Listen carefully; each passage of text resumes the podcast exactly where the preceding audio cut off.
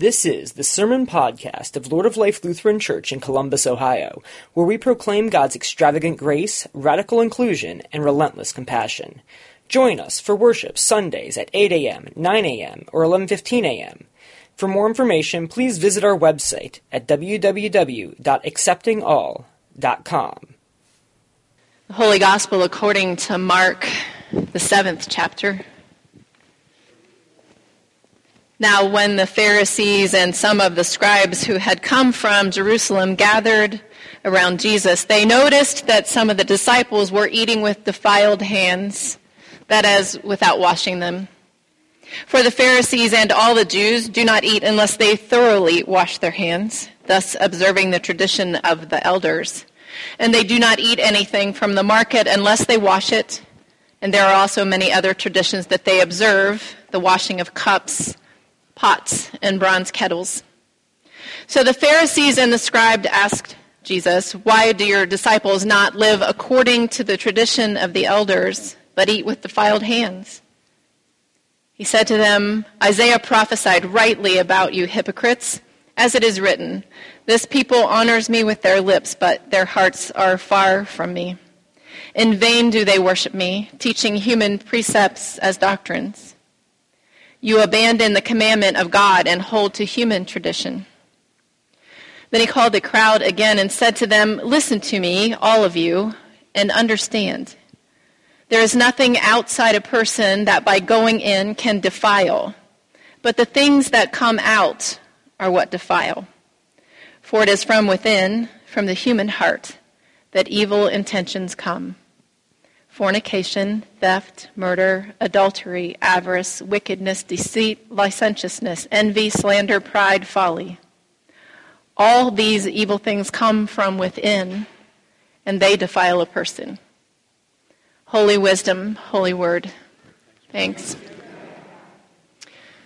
It's not exactly the gospel lesson I would choose on a baptism Sunday. The only mention of water is about washing hands and how they're not doing it right.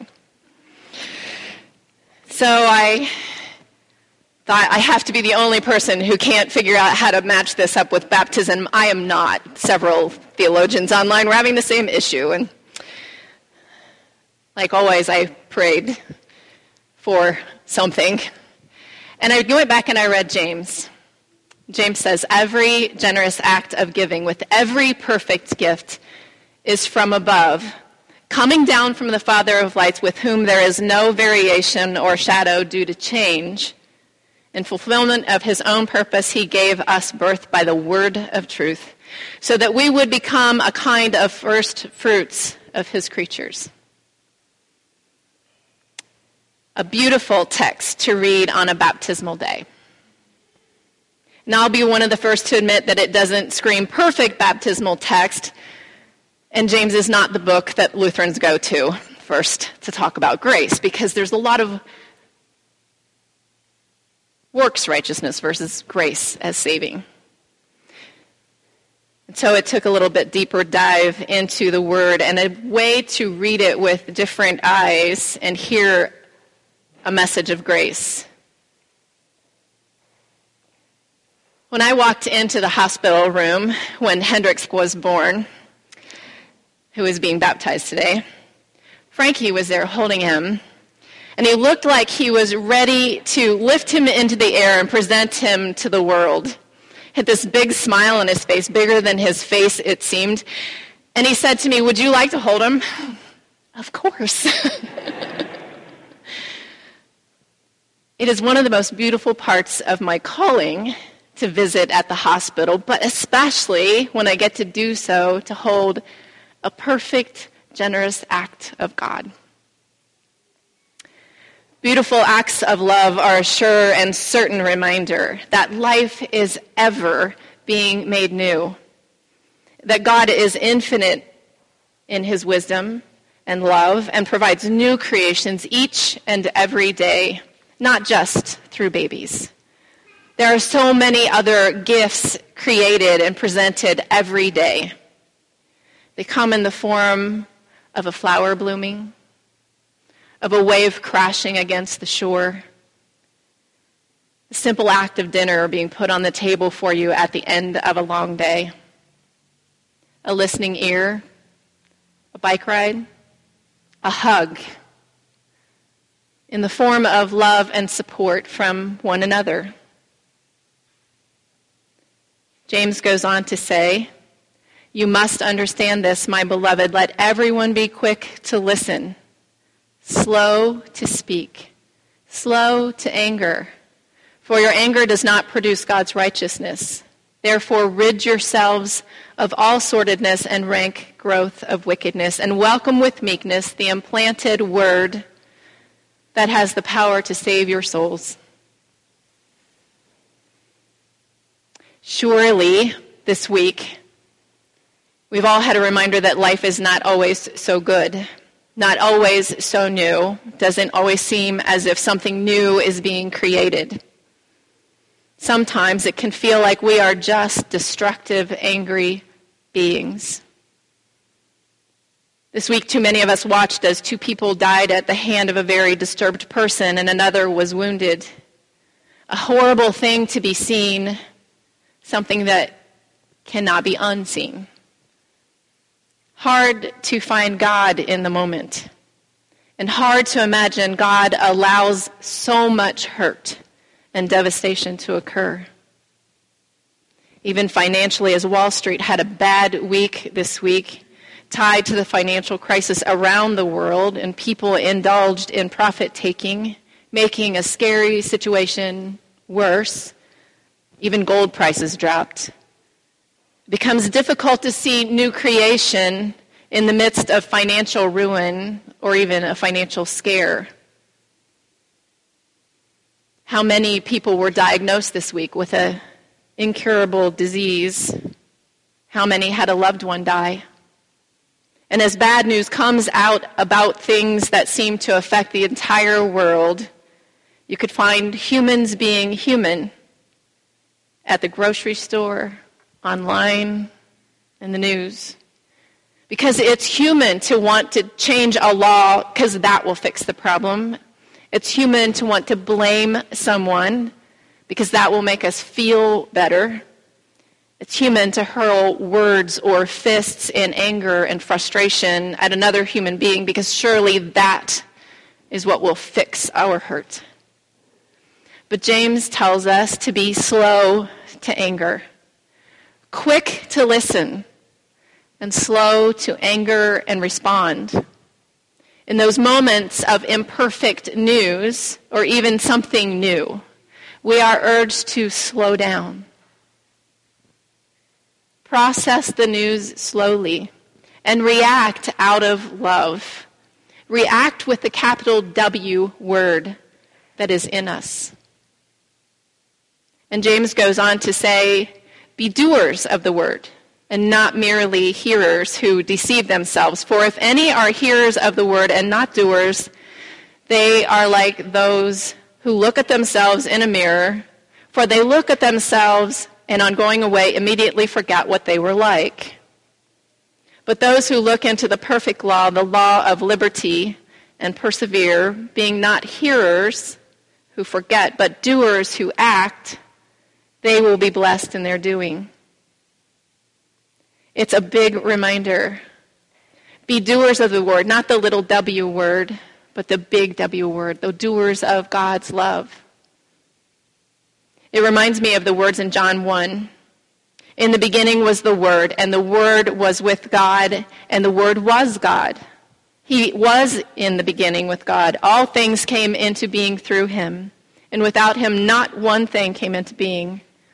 What has come into being in him was life, and the life was the light of all the people. Be doers of God's word, of God's love. We can't just walk into church on Sunday and be churchy and lovey here. Well, we can. But if we leave all of that here when we walk out the door, then Jesus gets left here too and all the love that we're supposed to share. Although we absolutely need to practice here at church, practice welcoming, practice loving like Jesus did. We are called as Christians to be doers everywhere, not just here. And James is urging us to remember that, to be Christians, to show Christian love and caring at all times in our life. It's really easy to love and welcome when everything is going well. It's when things are not going well that we especially need to be doers of God's love. And James wants us to see ourselves as, James, as Jesus sees us, not as we see us not broken and wrong sometimes, but as capable of abundant love and mercy toward one another in all things. Those who look into the perfect law, hear those who look into Jesus, into love, they will be blessed in their doing, not because they did, but because they loved like Jesus loved. James says, if you think they are religious and do not bridle their tongues, but deceive their hearts, any religion is worthless. Religion that is pure and undefiled before God the Father is this to care for orphans and widows in their distress and to keep oneself unstained by the world. Adam Forbes shared a three minute video this week about a man whose friend wanted to go to church. The friend had made the decision after a night of heavy drinking, but he felt in his drunkenness that he would be filled with the love of God if he came to church, that the people in the church would love him. And so he asked his friend to take him to church. But what happened in that instance was the opposite. The man who was drunk felt shunned and shamed and unwelcome. And on leaving the church, he said to his friend, I felt more welcomed on a bar stool than I did in the church pew. I don't see that happen here. I'm not sharing that with you because I see that happen here, but because we have to constantly remind ourselves that any one of us can walk into this space broken and need to be welcomed. It's hard to remain unstained by the world, as James urges us to be. The beautiful, perfect gift is that God already knows this. God knows that we were created with the ability to choose, to fail, to be stained, along with the ability to choose to love and accept cleanliness through our baptism. And while it's nice to hear the words of Mark again after five weeks of John and a lot of bread, we're dropped right into the middle of an argument over rituals of religion and how to wash and what to eat and how to eat and when to eat it and how to prepare it. And Jesus is there saying, dare to be something different. Dare to accept the perfect love and righteousness and forgiveness. Dare to live loving like God, like Jesus, the perfect gift. And James is telling us the same thing. Preaching the word of Jesus, pure love. Using other words because we are all different. We all read things differently, hear things differently, understand things differently. And in James and Mark today, the message seems to be that that is okay. It is okay to be different. But mostly it's okay to love one another because they are different. And in spite of our differences. Because the perfect gift was given not just for some, not just for those who can follow every letter of the law, but for everyone who chooses to follow the letters of love. Today we're going to share a perfect gift with two new babies. We're going to share in the baptism of Hendrix and of Eleanor. When we pour water into the baptismal font, it's just water. Water that comes out of a tap, like the water we drink in our homes, like the water that bubbles by in a babbling brook. It's just water. What comes out of the water is the Spirit of God. The same Spirit that blessed Jesus as he came out of the water after his baptism. It's the ritual that begins the good things that are coming out. It is our words and they are important that we begin our commitment to each person we baptize here. Promises to love them like Jesus loves us, to teach them the word, the capital W word of God, the love of God, and to let them see it shining in us so that they want to be here in community. That when they feel lost and alone in the world, they know that they can come to a community that they have been claimed by Jesus through love, through their baptism, and that there are people who gather each Sunday morning to worship God and to love one another with the perfect gift of Jesus, the perfect gift of love. Amen.